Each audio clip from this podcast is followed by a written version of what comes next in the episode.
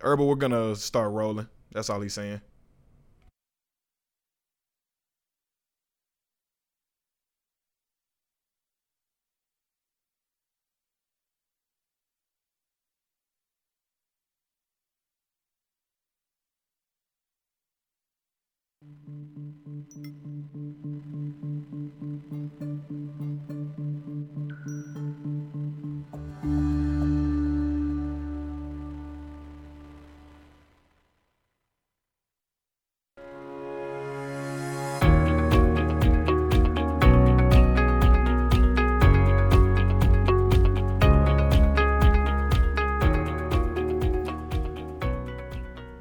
CEO Money. I'm Michael Yorba. Thanks for joining with us. All right.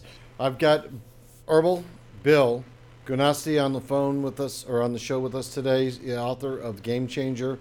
And he is really the inside guy to have on your show because what's going on in Turkey, what's happening in the United States, he has been on both sides of the communication between uh, the prime uh, prime ministers of Turkey in the past and working with the U.S. government and the president on this side.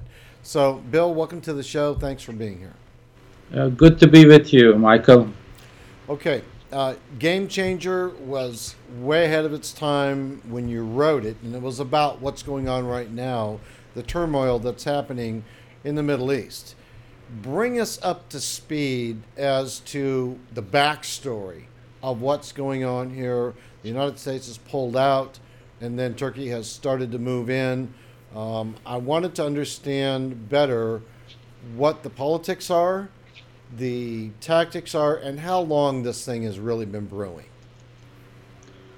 Well, first of all, I wrote this book uh, almost a year ago by now, and I gave it to the publisher, and I didn't change a thing in in the six months that I had a chance to change, uh, because apparently whatever I wrote then uh, was right to the word. So much so that uh, even this pullout by President Trump, um, it's in the book. And where President Trump is going to go next in the region is in the book. The, the point is, I'm able to see these things not because I work for eight prime ministers, including Erdogan, when he was prime minister for five years, but not because I'm here in Washington, D.C., and immersed into the Trump administration so much, more than anyone can be. Uh, it's just that common sense, you know, plus, of, of course, my background of history and political science, but it's common sense.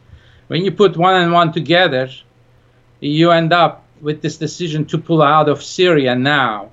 And that's what uh, President Trump is common sense. And that's what President Erdogan is common sense. These are wise people. I put it like this they have wisdom and they also have vision. And without these two, you cannot have, you cannot be president. You cannot lead nation. You cannot lead masses. Don't forget, U.S. leads the world. You know, much of the world. It's a 7.6 billion people we are. Bill, Bill, uh, Bill, let me let me get in the conversation with us on this one. Okay, they're bombing prisons right now. The common um, theory in the United States, from the people that I I know, I'm not saying that you know I'm an insider in D.C., is that the United States was backing the Kurds because they were helping them against the forces that were not friendly to the United States. So there's some complicated maneuvers going on and politics going on. Help us make sense of what what the the reasoning is, uh, the backstory on what's going on right now. Well, the backstory is globalists. That's why we elected. That that's why there was a Trump revolution. Globalists, starting with Clinton, and then Bush 43, and then Obama. This is what they have done. It's not that uh, this is not the right policy. Who sent these 200 troops in 2016 to Syria? Why did Obama send this thing in the last day? You have to look at it from that perspective. Then you have to look at it. What did Obama do with Iran, with John Kerry, in the in 2016? Now, the name of it You can use one word for both of them. It's to weaponize Syria, weaponize Iran. Why did they do it? Why did Obama do this thing? He did it for the incoming nationalistic, non globalist Trump organization. So you have to look at it from this perspective. First of all, for the US armed forces to be in Syria was wrong decision. That 200 soldiers was wrong, not the 2,000 afterwards that Trump sent to make sure that those 2,000 nothing happens to that 200 like it happened in Lebanon 241 241 people died when we deployed 300 of them. So you have to put it into perspective. First of all, the mistakes were made starting with Clinton, with Bush, and with uh, Obama. They made mistake. The mistake is to associate themselves with a non-state actor. What's a non-state actor? Kurds. They don't have a state. They don't have a flag. They don't have a territory. And you are the superpower. That's us. The United States of America is a superpower, and it's going around and with the non-state actors trying to run the world. This doesn't work like that. You have NATO, you have allies, you have strategic alliances, you have balance of power, and all these things work with another state. And when you have to apply these things, you have to think how to apply it. There are many factors to apply. That's why I wrote the book. There's so much stuff. It's nonsense that these senators are coming out and talking about Kurds. What's a Kurd?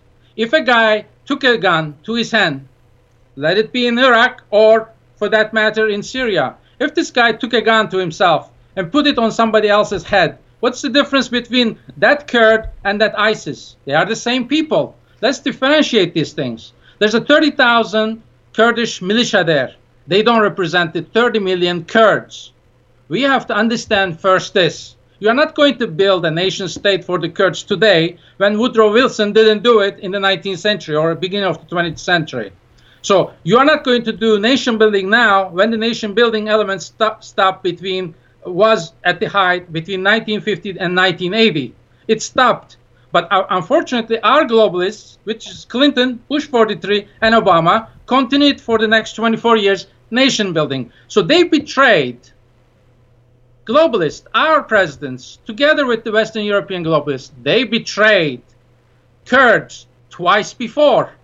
Don't talk about that we are betraying Kurds right now, 5,000 terrorists right now. We are betraying 5,000 terrorists right now. We are not betraying any other Kurds.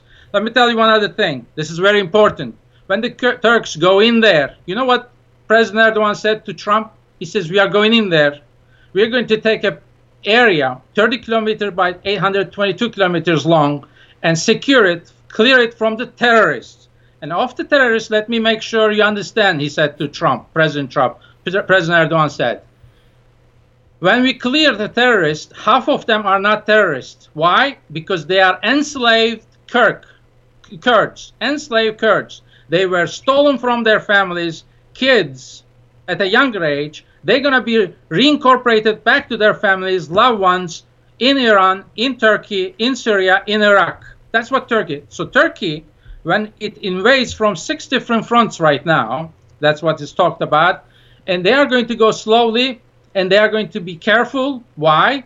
Because they don't want to kill half of the so-called terrorists. Um, what is called is the uh, royal uh, loyal allies of the U.S. This is a mockery. I mean, I can. Uh, this this this is not to debate right now here, but this is a U.S. mockery. You can put any uh, four-star general here in front of me, and he cannot defend this thing. That he will go ally U.S. with the Kurdish terrorists. So how do you think somebody who end? killed somebody else? Bill, how do you think it's going to end? How it how it is it's working? How is this going to end? oh, this is going to end very nicely. Look, look at the past examples, and you can predict the future. What did Turkey do in 2016? Turkey went into Elbab. U.S. objected it. The world objected it because they are they were all globalists at that time. 2016, Turkey went in there, cleared the zone. Then they when when Trump came, President Trump came to power. Unfortunately, his hands were tied with Russia. So he couldn't do anything, deal with Turkey, that is, or Russia, or uh, for other other countries. So what did Turkey do? Turkey went into Afrin. It cleared that area from the Kurdish terrorists and Kurdish others militia. So what did Turkey do afterwards? Immediately after that, Turkey put there 300,000 Kurds, Arabs, Turkmens, Yazidis that were refugees in Turkey among the 4 million. Turkey re- reinstated them back to their homes in Elbab and Afrin region. Now, Turkey is doing now with 1.7 million of the remaining people of 4 million that is still living in Turkey back to this zone that I just mentioned 30 kilometers but 822 kilometers long. And there's six towns there. They were they were sent out into exile through ethnic cleansing by these militias. That's why they are in Turkey. They're not there. Assad did not come there to kick these people out. ISIS was there to kick them out, but also the Kurds took the advantage of it. What do you expect from a terrorist? You have to decide which side of the aisle we are in. We are the sole superpower in the world, and we're going to lose this if we don't get our act together. Now, what President Trump did is the first step in the many other steps to uh, to make U.S. Uh, great again, America great again, and then to keep America great again. This is the first step on that path. Good. Let's end it right there. I want you to come back and we'll talk about the other steps as this unfolds because this is not going to end tomorrow. There's going, there's going to be more twists and turns, and I want to have you come back and give us some commentary on the latest update of what's going on. Would that be all right? Of course, of course by all means. Bill, thanks for being on our show today. Anytime. Take care. You're welcome. All right, you've been watching CEO Money with Michael Yorba. Thanks for joining with us. Like us on Facebook, follow us on Twitter, and subscribe to our YouTube channel.